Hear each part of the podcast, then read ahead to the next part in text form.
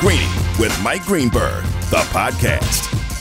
Jam packed on a football Friday, and delighted you are here, and delighted to continue to try and provide the respite that Lord knows I need, and I hope that you're enjoying it as well from all of the coverage of the election and everything else. Hopefully, we're working our way towards the end of that, and we can get back to our lives, however it is that we do that. But in the interim, we sit here and we enjoy the football that we are getting and look forward to what could be the best football weekend of the year. It started last night with the Packers and the 49ers in San Francisco. Let me rephrase that. I'm not sure that those were really the 49ers.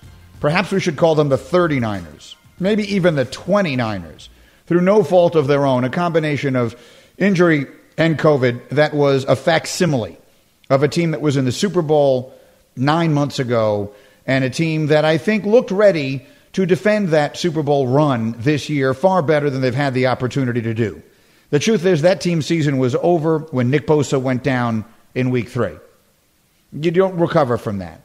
Nick Bosa, losing Nick Bosa for that team was like losing a quarterback on most teams because this isn't a team that's built around its quarterback. It was a team that was built around its defense.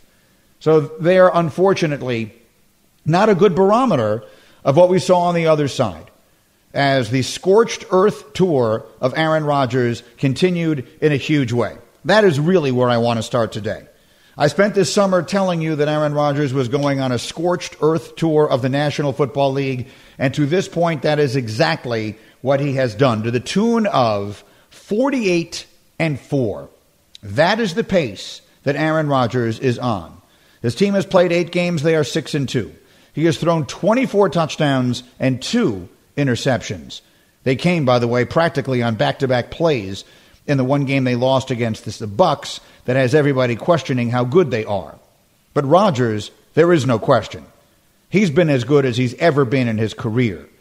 Halfway through the season, he's 24 touchdowns and two picks. He threw 26 touchdowns all of last year. So this is a rejuvenated Aaron Rodgers in an offense where he feels much more comfortable, obviously. And last night, say what you will about the caliber of the opponent, he was brilliant. The question is, is he enough to carry this team to a championship? I asked that question this morning on Get Up to Ryan Clark. Here's what RC said. Right now, Aaron Rodgers is playing the best ball we've seen him play since 2016, and he's definitely in the MVP conversation. But more than anything, he's able to carry a team again. So if you protect Aaron Rodgers and you play a little bit of defense, if he gets hot, that's how you win a Super Bowl. But the rest of the Green Bay Packers have to do their part because Aaron Rodgers is on fire right now. That is what RC said. Now I'll tell you what I think. Time for Straight Talk, brought to you by Straight Talk Wireless. And the Straight Talk is this the Packers are who we thought they were. Don't let last night fool you. This is still the same team that five days ago got run all over by the Minnesota Vikings. This is still the same team whose defense cannot stop the run. They got run over by New Orleans, they got run over by Tampa, they got run over by Minnesota. Aaron Rodgers is so brilliant that he can carry them to a division title. He can carry them to 12 or 13 wins. He can carry them maybe to a win in the playoffs.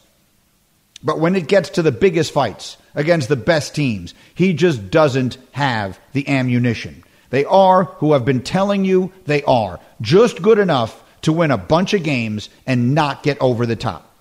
Because not even Aaron Rodgers can put this team over the top. When he looks to the east and the south, to Tampa Bay, and he sees Antonio Brown and Mike Evans and Scotty Miller and Chris Godwin and all of those guys, I can't imagine what thoughts must go through Aaron Rodgers' head. Because those are the guys that Tom Brady is bringing to a fight when these guys meet in January. And look at the guys that Aaron Rodgers is bringing. Davante Adams, as good as it gets. He said last night he thinks he's the best receiver in football, and I say that's exactly what he should think. He isn't actually, but he's great. When they get Allen Lazard back, maybe he will prove to be that level of good. I've got people telling me he's that good. But last night, the Packer receiver spent a lot of time dropping balls from Aaron Rodgers and him glaring at them. Aaron Rodgers might be right now the best player in the NFL. Mahomes, Russell, Aaron, any order you want. He's playing that well. And he's just good enough to take you back to an NFC championship game, win a division, win a playoff game, but that's it because the Green Bay Packers organization decided it is more important to be good in three years than to try and win another championship around Aaron now. I can't tell them they're wrong for thinking that way, but I can tell them it's the opposite of the way I would think. And it's the opposite of the way I would imagine a fan would think. Now, this is spoken by someone who's never seen his team win. My team has never won a Super Bowl. So I can't imagine what it must be like. But I can tell you I'd love to find out.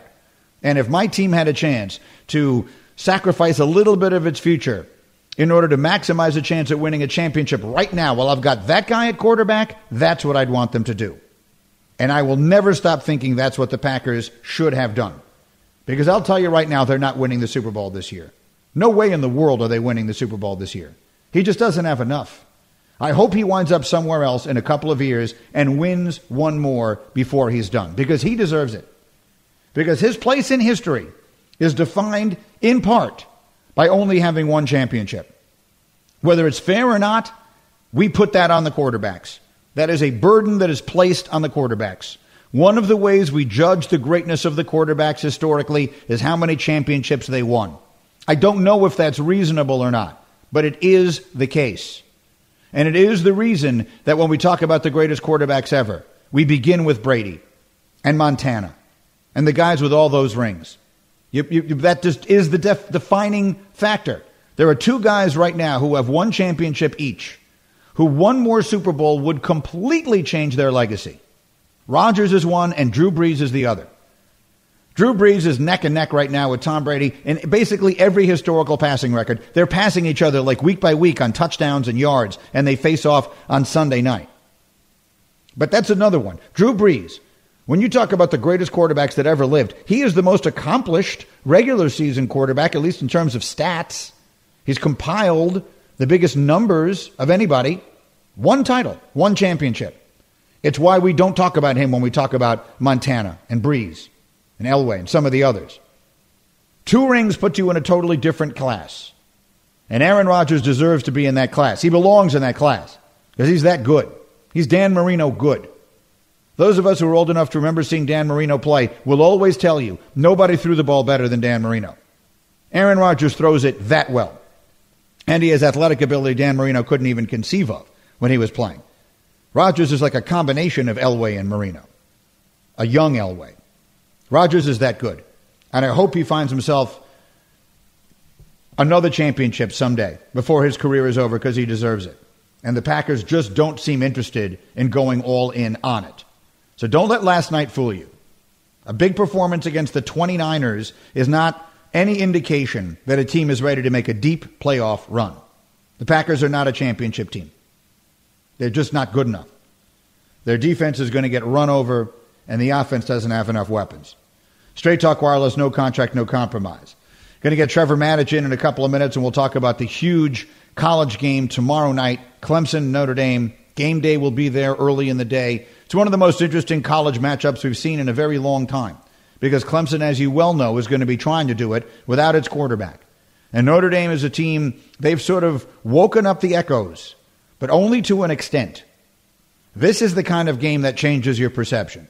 This is the kind of game that changes people's perception of you. So I think everything in the world hangs in the balance for the Irish tomorrow. If they don't win this game without Trevor Lawrence on the field, then I think it'll be difficult for them to demand to be taken seriously the rest of the way, even if they probably deserve it. So we'll get Trevor in on that in a minute. The big NFL game, and we'll have time to, to dive into several of them. But of course, the biggest of them is the matchup where the quarterbacks are a combined 84 years old. Tom Brady, Drew Brees, 43 versus 41. Brees won the opening matchup of this season in week one when Brady was still introducing himself to a lot of his teammates. And interestingly, these teams have gone on completely different paths since then. Brady's team has just figured it out. And they have looked in many weeks like the best team in the NFL. This past Monday, they most certainly did not. Monday night against the Giants, the Buccaneers did not look like the best team in the NFL. In fact, if you were listening Tuesday, you know I believe that they absolutely should have gotten called for pass interference on a two point conversion at the end and should have been in overtime with a New York Giants football team that is flat out terrible. But this day and age, to be a really good team in the NFL doesn't mean you're good week in and week out. Consistency this year, I think, is sort of a far fetched concept. The Buccaneers are really good. And if they play their best, they're the best team in the NFC. And they're about to get much better. Antonio Brown is going to be an enormous factor for them, starting immediately. I expect to see him play big starting Sunday night. And then on the other side, you have a New Orleans team that has a chance to completely rewrite the narrative of this season. When last seen in this matchup, Drew Brees and Michael Thomas were winning this game and they were 1 0 and they had banked a win over Brady and the Bucks, and then Thomas went away and it's as though we haven't seen the Saints since. They played the following Monday night against Vegas. They didn't look good. The Raiders won and the Saints have done just enough. They are the quietest 6 and 2 in the NFL and it's not even close. It is as though people have forgotten how good they are. And a lot of it is because Brees has really looked his age. And I have to believe a significant factor in that is he is so dependent on Michael Thomas. That relationship is so significant between those two guys. And not having had Thomas this entire time, and something funky is going on there. I can't tell you exactly what it is. But one way or another, Michael Thomas hasn't played since week one. He was hurt, then he was coming back, then he was being disciplined by the team, then he was coming back, then he got hurt in practice. Now we still haven't seen him. Diana told me on the radio this morning we should expect to see Thomas and Brees, who is not in practice Wednesday or Thursday this week, that we should expect to see them both. So that's a game that I think will completely redefine the entire narrative in the NFC this year. If the Saints go out and play big and knock off Tampa again, win the season series, take a commanding lead in the division, then welcome New Orleans to the party. Welcome to being the favorite in the NFC. If Tampa looks as good as I expect them to be and expect them to look, then the Bucks are the team to beat in the NFC from that moment forward. Greeny with you on ESPN Radio. We're presented by Progressive Insurance and delighted to welcome now my friend Trevor Matich uh, in studio with the Straight Talk brought to you by Straight Talk Wireless. No contract, no compromise. Trevor, who is as terrific on all of the college stuff. And obviously, the huge game is coming up tomorrow, and he will be co hosting prime time on ESPN Radio tomorrow at 4 o'clock Eastern Time. Hello again, Trevor Matich. Greeny, it's great to see you. It is great to see you as well. So let's dive right into this game and, and let's really go into it a little bit. I, I was saying a moment ago as I was waiting for you to be ready to go that this feels like absolutely everything in the world is at stake for the Irish. They are a program that under Brian Kelly has never beaten a top five team. They've woken up the echoes, but only to an extent. They have struggled, I think, with people taking them fully seriously as a true powerhouse, despite how many games they've won in recent years. Maybe it's in part because the time they got to the playoff, they got blown out by Clemson, and now they're playing against Clemson without the starting quarterback, without the star Trevor Lawrence. So, however good this freshman is, and clearly he's good, it still will not. I do not think the Irish come out of this thing intact if they don't find a way to win tomorrow. What do you think is at stake for Notre Dame in this game? Well, Greeny, I think from a standpoint of perception, you're absolutely right. There's no fan base in all of college football that has more angst than the Notre Dame fan base. I mean, it is hilarious to watch Twitter. They could be playing a junior college team, up two touchdowns in the first five minutes, and the fan base of Notre Dame would be worried that somehow they were going to blow it. And they'd be pins and needles until the end when the Irish won 60 to nothing, right? So, from a standpoint of the perception of the program, I absolutely agree. But the drama actually gets worse because it's not just that Trevor Lawrence, a quarterback, is out for Clemson. It is also that their defense has a lot of guys out. On the defensive line, pass rusher, their star linebacker, James Skalski, won't play in this game for injury. And that's a problem because he's one of the best blitzers in college football. It's one thing to blitz and then you run into a blocker and that's it. Skalski is one of the best at actually getting to the quarterback on a blitz. So that's something mm. that you want to do against Ian Book. So these things add to the drama if Notre Dame does not win this game. How significant do you think the lack of fans in the stands is? I, I asked that question to Tony Dungy last week, and of course, he's doing the Notre Dame games on NBC. And he said if usually home field advantage in college football is worth four points, this year it's worth no points. How, how do you uh, see it the same way? I I do to a degree. Where it really will help is that the Clemson offensive line isn't as good as the Notre Dame offensive line. And on the road, not being able to hear the cadence to fire off the block is a big deal. This time, they'll be able to hear the cadence, the Clemson offensive line. They'll be as effective as they could be. They won't have that disadvantage. So, from a mechanical standpoint, I think it really favors Clemson as it would as being the road team.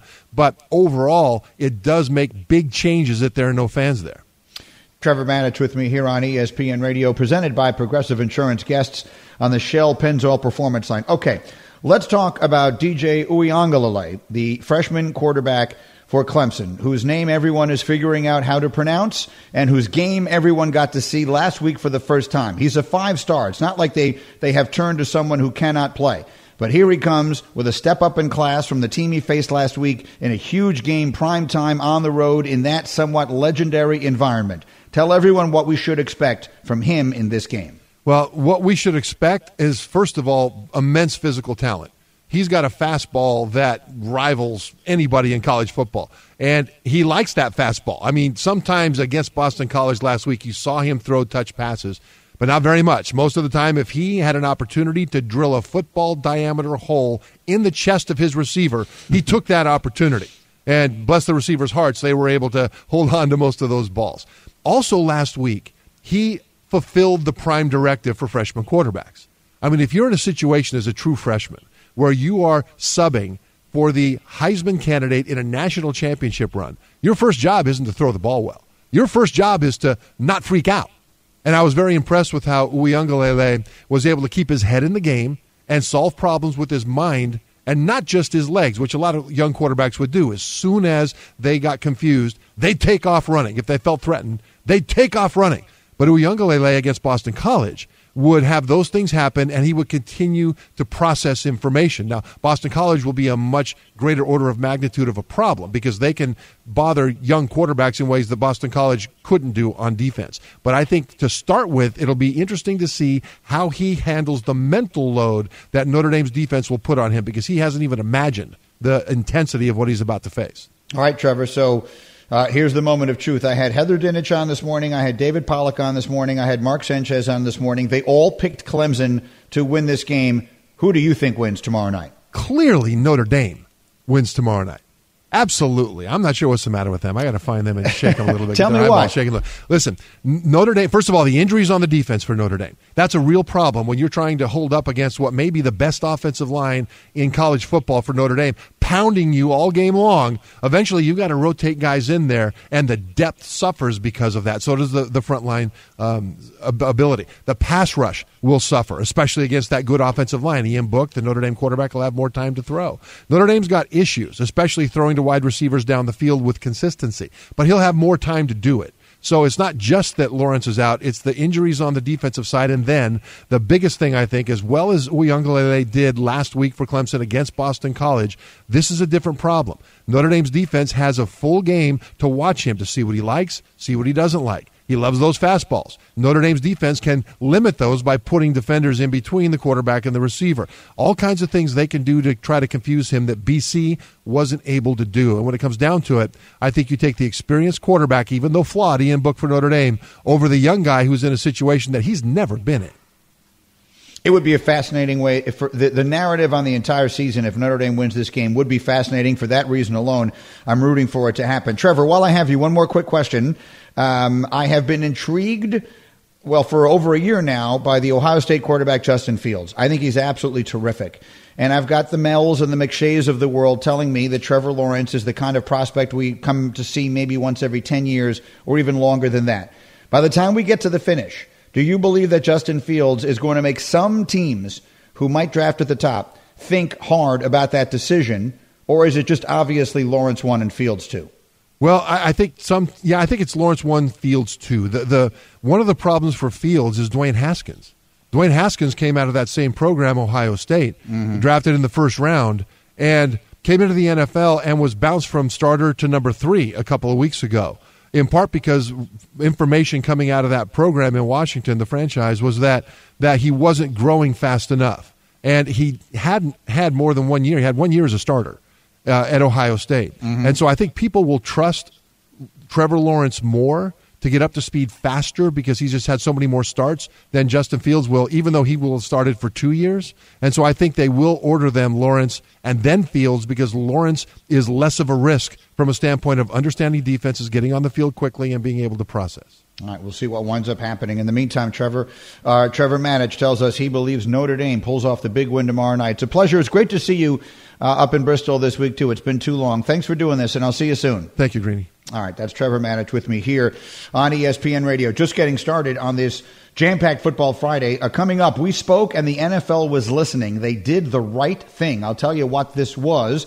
and I will invite you to be a part of Greeny Nation on the Dr. Pepper call in line. ESPN Nation presented by Dr. Pepper. The college football season is heating up, and so is your favorite Dr. Pepper loving college football town, Fansville. Head to a store near you to treat your inner college football fan to an ice cold 20 ounce Dr. Pepper today. The NFL did the right thing, and I'll tell you what that was next. Greeny on ESPN Radio. Greeny, the podcast.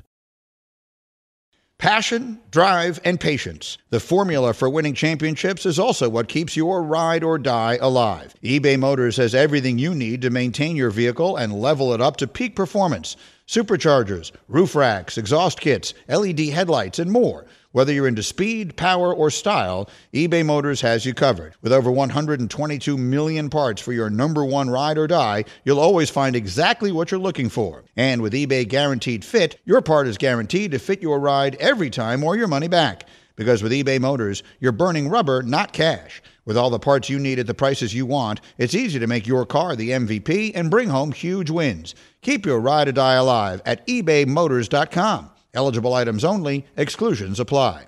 For the ones who get it done, Grainger offers high quality supplies and solutions for every industry, as well as access to product specialists who have the knowledge and experience to answer your toughest questions. Plus, their commitment to being your safety partner can help you keep your facility safe and your people safer. Call clickgrainger.com or just stop by. Half past the hour with me, Greeny, and I want you to let you know that not only are we here with you every single day on ESPN Radio and all these stations across the country and on Sirius XM and on the ESPN app, but beginning Monday, you will be able to stream this show every day on ESPN Plus, along with Max's show and Dan Le Batard and Stugotz and Chiney and Golic Jr. Plus, you get all the live sports and exclusive originals and a whole lot more. You can sign up now at ESPNPlus.com. So just another way that you and I can hang out together every single day of the week as we talk about sports and try and work our way through these crazy times that we're living through with a smile on our face. And delighted that you are here. So, um, here is what I told you a couple of weeks ago that when it comes to the coronavirus, there's nothing on earth I feel like talking about less. I am a sportscaster in large part because I don't feel like talking about things like the coronavirus. Real serious journalists have to talk about the coronavirus. I get to talk about whether Aaron Rodgers has enough help to try and win a championship. That's my lot in life, and that's candidly what I want to do. But in this case, the two have inextricably become linked because the National Football League is trying to walk this high wire with no net. They're walking over a raging torrent, whatever, whatever the, the scariest high wire act you can possibly walk is. And the whole thing could come apart at any minute.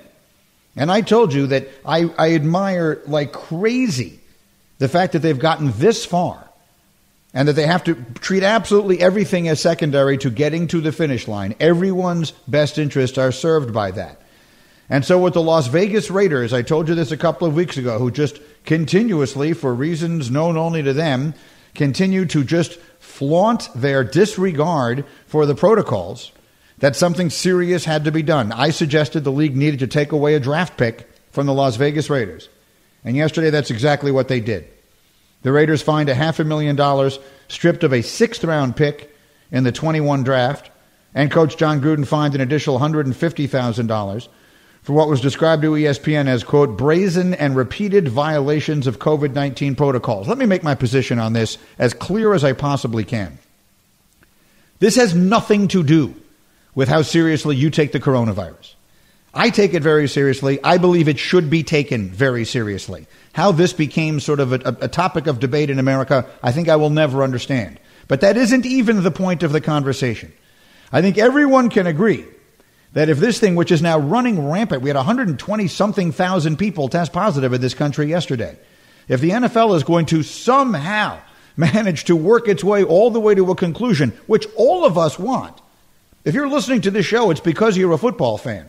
So you, like me, want this thing to work. I want these games played on Thursdays, Saturdays, Sundays, Mondays. We want to watch them. This stuff has to be followed to the letter. And I'm not sitting here trying to say that, that, that we, I want to punish the Raiders because they're bad people. I love Jon. I've known Jon forever. Jon worked at ESPN for 10 years, 11 years uh, while he was in between coaching jobs. He was on Mike and Mike every Wednesday. And he's terrific. I'm not looking to punish Jon, but I think that the, the point of a punishment is a deterrent. You have to send a stern message to every team in the NFL. If you don't follow these guidelines, we're going to take draft picks away. Because the alternative is we're not playing Sunday. We need these games. Everyone needs them. The teams need them, the league needs them, the fans need them, the networks need them, all of us need them. So I'm not sitting here telling you I think these are bad people. I'm telling you I think that they, a, a message needed to be sent by the NFL just how seriously this stuff should be taken for anyone who, for whatever reason, has decided they weren't going to take it seriously enough. And that's what they did. And so, once again, I commend them for it. I think that the NFL, top to bottom, has done an extremely good job in managing its season in this era of the pandemic. Hopefully, it's something that we'll never have to worry about again in our lifetimes, starting sometime reasonably soon. But until then, they got to do it right. So, again, I think the league got it right with regard to the Raiders. Greeny with you, presented by Progressive Insurance. Progressive celebrating eight years of donating cars to veterans in need. Learn more at keystoprogress.com. All right, next order of business here is a pretty simple one. We played a little game of quarterback musical chairs on television this morning, and I think you will find this interesting. There's so much speculation about Jimmy Garoppolo's future in San Francisco. They can walk away from him. It isn't exactly scot free, but for all intents and purposes, if the 49ers decide they want to go a different direction at quarterback next year, they can do so. And I don't know that that's fully fair. By and large, all Garoppolo has done is win when he's been healthy, and all that team has done is lose when he's not been. So I think that he has become something of an unfair target of any criticism that exists of a team that was in the Super Bowl a year ago. But I thought, and I will continue to believe, Kyle Shanahan, the much credited coach of the 49ers, one of the great offensive coaches we have in the sport, I think he told you everything he thinks about Garoppolo with the way he coached the fourth quarter of the Super Bowl. He was more than anything afraid his quarterback was going to lose him that game. So, I think that there is a good chance they do move on. So, we looked at it this morning and we were considering what might happen if the 49ers decided they want a different quarterback. My immediate reaction is the obvious candidate is Matt Ryan. The money's going to be a little bit difficult to figure out. But Kyle Shanahan was the offensive coordinator in Atlanta when Matt Ryan had his best season. He won MVP of the league. They went to the Super Bowl that year. They didn't win it, but they were up 28 3. A lot of things went wrong from there, but generally speaking, Ryan was terrific. And he's only 35 years old now. He'll be 36.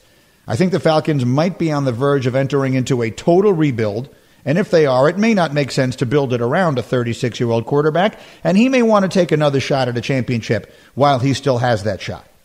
So I think that might be a move that makes a lot of sense for everybody. I then threw that open to the group. There's two of them I want you to hear because they were both fascinating. The first one from Rob Ninkovich. When the topic came up of Jimmy Garoppolo no longer being the quarterback in San Francisco, I said to Ninkovich, What do you think would happen to Jimmy G? Here's what he said. I think he'll be a New England Patriot. And, and listen, I, when's the last time you've seen Bill Belichick walk up to the opposing team's quarterback after they lost 33 to 6 and give him a little tap on the back and, and, give him a handshake. I mean, I don't think I've seen that from any other quarterback that's ever beat the Patriots. So when I think about Jimmy G in the, with his with the 49ers, there's really nothing that, that is going to hurt them if they just cut him loose. I mean, he's already made most of his money. Um, so I could see maybe Jimmy G going to the Patriots. He likes Jimmy G back where it all began with Bill. And we all remember it's now, whatever it is, five years ago, when the belief was that Bill wanted to move on from Brady then and go to Garoppolo. Obviously, staying with Brady was a million percent the right thing to do. They went to three more Super Bowls and won two of them after that decision was made. But if Brady has always but continued to believe in Garoppolo, then maybe that is a move he'd be interested in making. That's one of the possibilities on the table. We'll play a little more of this musical chairs as we continue. I have another one from Mark Sanchez I want to play you, but I don't want to get late here because I want to save some time. Because coming up as this hour continues, up next, I'm going to tell you the one player who was under the most pressure in the entire NFL this week. And then we will go live to Miami where they have made a fascinating decision and we need to figure out why. Greeny, the podcast. This show is sponsored by BetterHelp. We all carry around different stressors. I do, you do, we all do, big, small. And when we keep them bottled up, as I sometimes have had happen in the past, it can start to affect us negatively. Therapy is a safe space to get things off your chest and to figure out how to work through whatever's weighing you down. It's helpful for learning positive coping skills and how to set boundaries. It empowers you to be the best version of yourself. It isn't just for those who have experienced major trauma. If you're thinking of starting therapy, give BetterHelp a try. It's entirely online, designed to be convenient, flexible, and suited to your schedule. Just fill out a brief questionnaire to get matched with a licensed therapist and switch therapists anytime for no additional charge. Get it off your chest with BetterHelp. Visit betterhelp.com slash greeny today to get 10% off your first month. That's BetterHelp, H-E-L-P dot com slash greeny, G-R-E-E-N-Y. This podcast is proud to be supported by Jets Pizza, the number one pick in Detroit-style pizza. Why? It's simple. Jets is better. With the thickest, crispiest, cheesiest Detroit-style pizza in the country, there's no competition. Right now, get $5 off any eight-corner pizza with code 8SAVE. That's the number eight, S-A-V-E. Go to jetspizza.com to learn more and find a location near you. Again, try Jet's signature eight corner pizza and get $5 off with code 8SAVE. That's the number eight, S A V E. Jet's Pizza. Better because it has to be. Tua is one of the two players that I think are under the most pressure to play big this weekend. The other one is Nick Foles. Nick Foles, I think, is not just playing for the Bears season in an interesting game against the Titans, but I think he's playing for his career as a starter. I sat down, I looked at it today. I believe that if he doesn't make it this year, if he doesn't turn this season the way Matt Nagy believes he can with the Bears, whose record is not indicative of the way they've actually played, they're not going to make the playoffs. And I don't think there's a team in the NFL that will look at him as their starting quarterback for next season. I believe the Bears would go a new direction, and I believe Nick Foles would then become a backup, which many people believe is what he really is best suited to be. But I have to believe he wants to be a starting quarterback, and I know him a little and happen to like him a lot. So I'd like to see him find a way to do that. He needs to get hot. The story of Nick Foles' career has been he gets hot, he's streaky. He needs to do it now. He needs to do it starting this week.